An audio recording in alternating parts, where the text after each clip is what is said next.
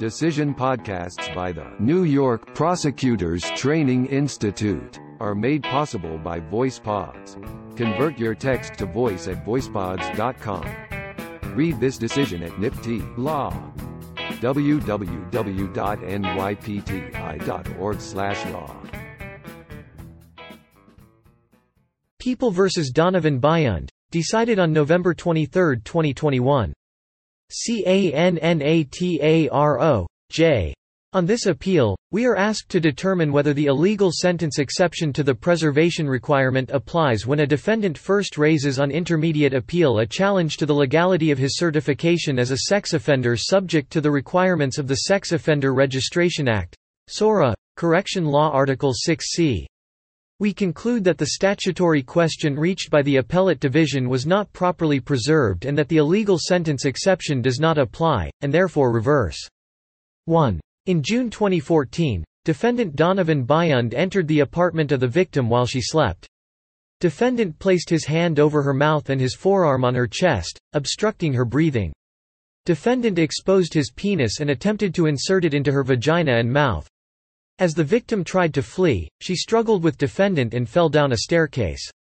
Defendant was charged by indictment with burglary in the first degree as a sexually motivated felony, Penal Law Sections 130.91, 140.20, 2, burglary in the first degree, Penal Law Section 140.30, 2, attempted rape in the first degree, Penal Law Sections 110.00, 130.35, 1, and other related offenses.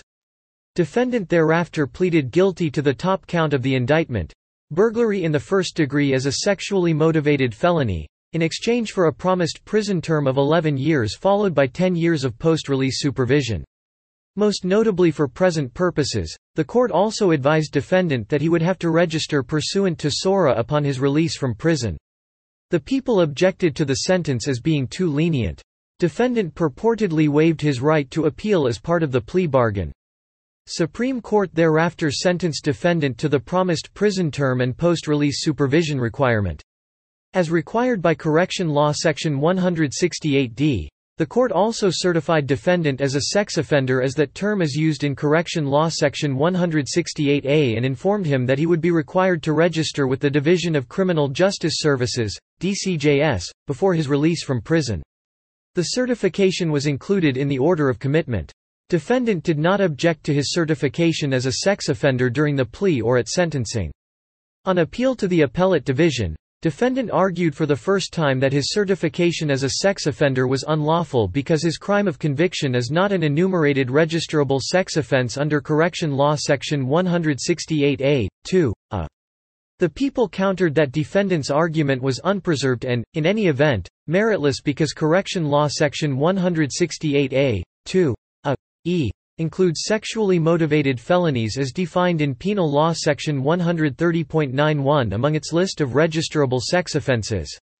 The dispute at the appellate division focused on a 2007 amendment to the Correction Law, enacted as part of the Sex Offender Management and Treatment Act, SOMTA, in order to enhance public safety by allowing the state to continue managing sex offenders upon the expiration of their criminal sentences. See Governor's Program Bill Mem. Bill Jacket. Senate Introducers Mem in Support, Bill Jacket. As relevant here, the legislature amended the definition of a SORA registrable sex offense in Correction Law Section 168A, 2, to read as follows. Section 168A, 2a. I. A conviction of or a conviction for an attempt to commit any of the provisions of Sections 120.70, 130.20, 130.25, 130.30, 130.40, 130.45, 130.60, 230.34, 230.34a, 250.50, 255.25, 255.26 and 255.27 or Article 263 of the Penal Law, or Section 135.05, 135.10, 135.20 or 135.25 of such law relating to kidnapping offenses, provided the victim of such kidnapping or related offense is less than 17 years old and the offender is not the parent of the victim, or Section 230.04, where the person patronized is in fact less than 17 years of age, 230.05, 230.06, 230.11, 230.12, 230.13, Subdivision 2 of Section 230.30, Section 230.32, 230.33, or 230.34 of the Penal Law, or Section 230.25 of the Penal Law where the person prostituted is in fact less than 17 years old, or e. a conviction of or a conviction for an attempt to commit any of the provisions of Section 235.22 of the Penal Law, or e. a conviction of or a conviction for an attempt to commit any provisions of the foregoing sections committed or attempted as a hate crime defined in Section 485.05 of the Penal Law or as a crime of terrorism defined in Section 490.25 of such law or as a sexually motivated felony defined in Section 130.91 of such law. Correction Law Section 168A, 2. The 2007 amendment added the phrase, or as a sexually motivated felony defined in Section 130.91 of such law, which is the language at the heart of the parties' dispute below. Defendant argued that the added language limits the SORA registrable crime of a sexually motivated felony to only those specified felonies that are both defined in Section 130.91 and cited in the foregoing sections of Correction Law Section 168A, 2. Namely subsections, I, and, e, of that statute. This reading would exclude approximately 20 specified sexually motivated felonies listed in Penal Law Section 130.91 from being SORA registrable offenses, including burglary in the first degree as a sexually motivated felony. The Appellate Division agreed with defendant that under the clear and unambiguous language of Correction Law Section 168A, 2. A. burglary in the first degree as a sexually motivated felony is not a registrable sex offense under SORA.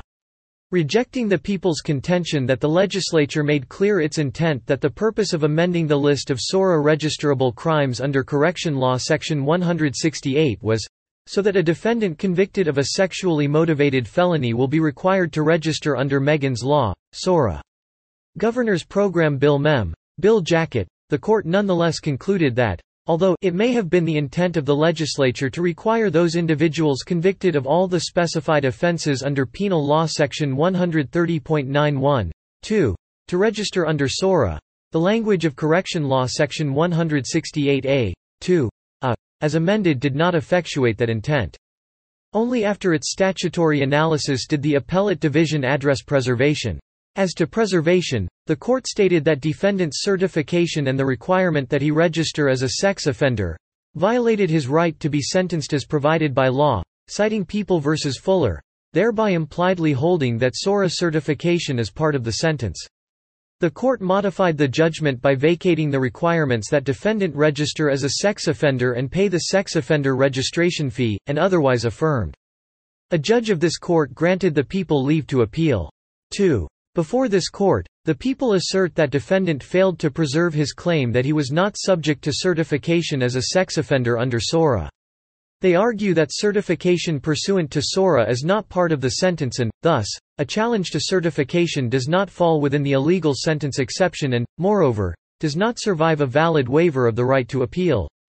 Because this court's jurisdiction is limited to review of issues of law, our first task is to assess whether the arguments raised on appeal present questions that were preserved by specific objection in the trial court, People v. Nieves.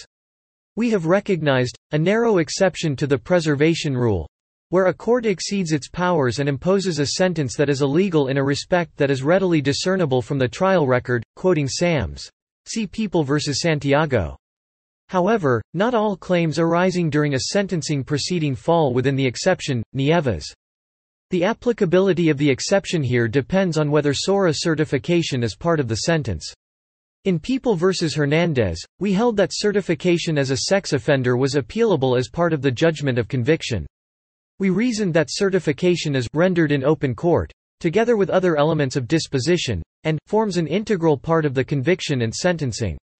Moreover, we observed that SORA certification is affected by operation of law upon conviction, is pronounced at sentencing, and must be included in the order of commitment for those defendants sentenced to prison, making the SORA certification an inescapable part of the conviction, and, definitionally incorporated within the judgment itself. Noting that the issue presented was, the appealability, as part of the judgment of conviction, of defendant's certification as a sex offender, we left open the question of whether certification was part of a defendant's sentence, stating that, even assuming that SORA certifications were deemed not a part of the sentence, we are satisfied that they are certainly part of the judgment.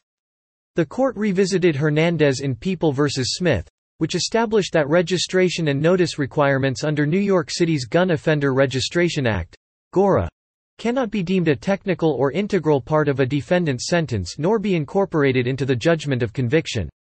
Both Hernandez and Smith state that a convicted defendant can appeal their SORA certification as a component of the judgment of conviction. In dicta contained in a footnote, the Smith court further stated that certification as a sex offender under SORA comprises part of the sentence. This observation, however, was an overly expansive interpretation of the holding in Hernandez that certification as a sex offender is appealable as part of the judgment of conviction. In any event, the dicta in Smith, in addition to being unnecessary for resolution of the issues in Smith, did not expand upon the holding of Hernandez. People v. Nieves, involving orders of protection, is also instructive on the question of which claims fall within the illegal sentence exception. In Nieves, we concluded that, like the SORA certification at issue in Hernandez, orders of protection issued at sentencing are part of the final adjudication of the criminal action involving defendant, and may be challenged on direct appeal from the judgment of conviction. We unanimously held that, although orders of protection issued at sentencing are appealable as part of the judgment, they are nevertheless not a part of the sentence imposed. In reaching this conclusion, we explained that the criminal procedure law does not characterize orders of protection as a component of the sentence and that the relevant statutory scheme and legislative history indicate that the primary intent of orders of protection is nonpunitive. As further indication of the nonpunitive nature of orders of protection, we observed that Title E of the penal law, which governs sentencing and comprehensively addresses sentencing alternatives, makes no mention of orders of protection as a permissible sentence. Therefore, we held that the illegal sentence exception could not be applied to challenges to orders of protection. Similarly, here, sex offender certification is effectuated by the court pursuant to Correction Law Section 168d and is not addressed in either the criminal procedure law or Title E of the penal law. Certification for a defendant sentenced to a term of imprisonment, as here, is the initial step in a procedure under the SORA statutory scheme that is handled by prison officials, DCJS, and the Board of Examiners of Sex Offenders. Moreover, we have repeatedly stated that SORA and SOMTA are remedial civil statutes and not punitive in nature. See People v. Harnett, Matter of North v. Board of Examiners of Sex Offenders of State of NY, People v. Wyndham, Doe v. Pataki. See also Smith v. Doe, concluding that retroactive application of a sex offender registration requirement survived an ex post facto clause challenge as the regulatory scheme was nonpunitive. Following our reasoning in Nieves, then, SORA certification is not part of a sentence and the illegal sentence exception to the preservation requirement does not apply to challenges to certification as a sex offender. Our conclusion is supported by People v. Gravino, in which we held that SORA registration and the terms and conditions of probation are collateral, rather than direct, consequences of a guilty plea, such that the court's failure to mention SORA during a plea proceeding does not render the defendant's guilty plea involuntary. In Gravino, we explained that direct consequences are component elements of a sentence that have a definite, immediate and largely automatic effect on a defendant's punishment, whereas collateral consequences are peculiar to the individual and generally result from the actions taken by agencies the court does not control. Gravino. We contrasted post-release supervision, which under the penal law is a component of a sentence of imprisonment and an integral part of the punishment, to SORA registration, which we reiterated as a nonpenal consequence of a remedial statute intended to prevent future crime.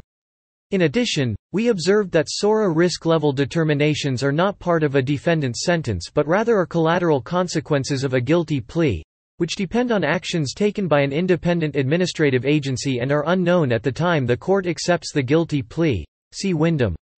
From the foregoing, it is evident that the entire SORA statutory scheme is designed to have a remedial and non-penal effect.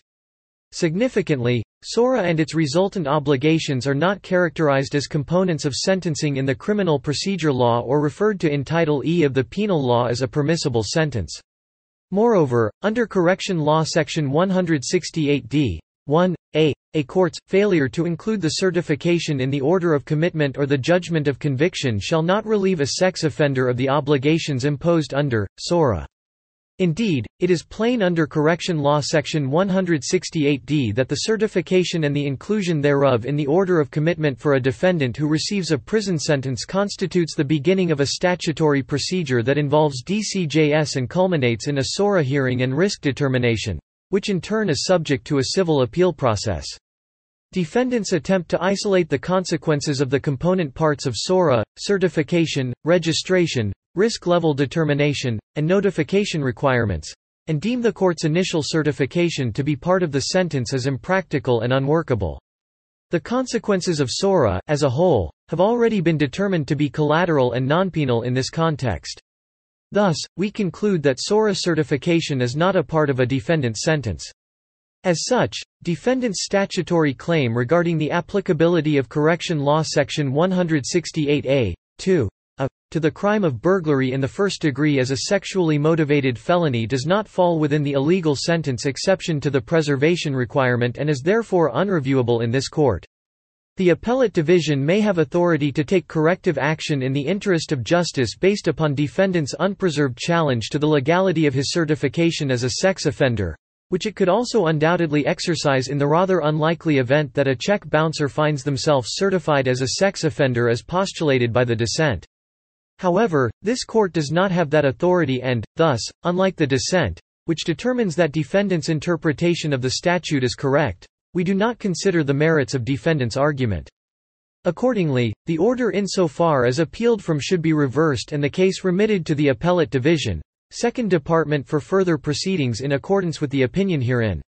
Decided November 23, 2021. Decision podcasts by the New York Prosecutors Training Institute are made possible by VoicePods. Convert your text to voice at voicepods.com. Read this decision at NYPT Law. www.nypti.org/law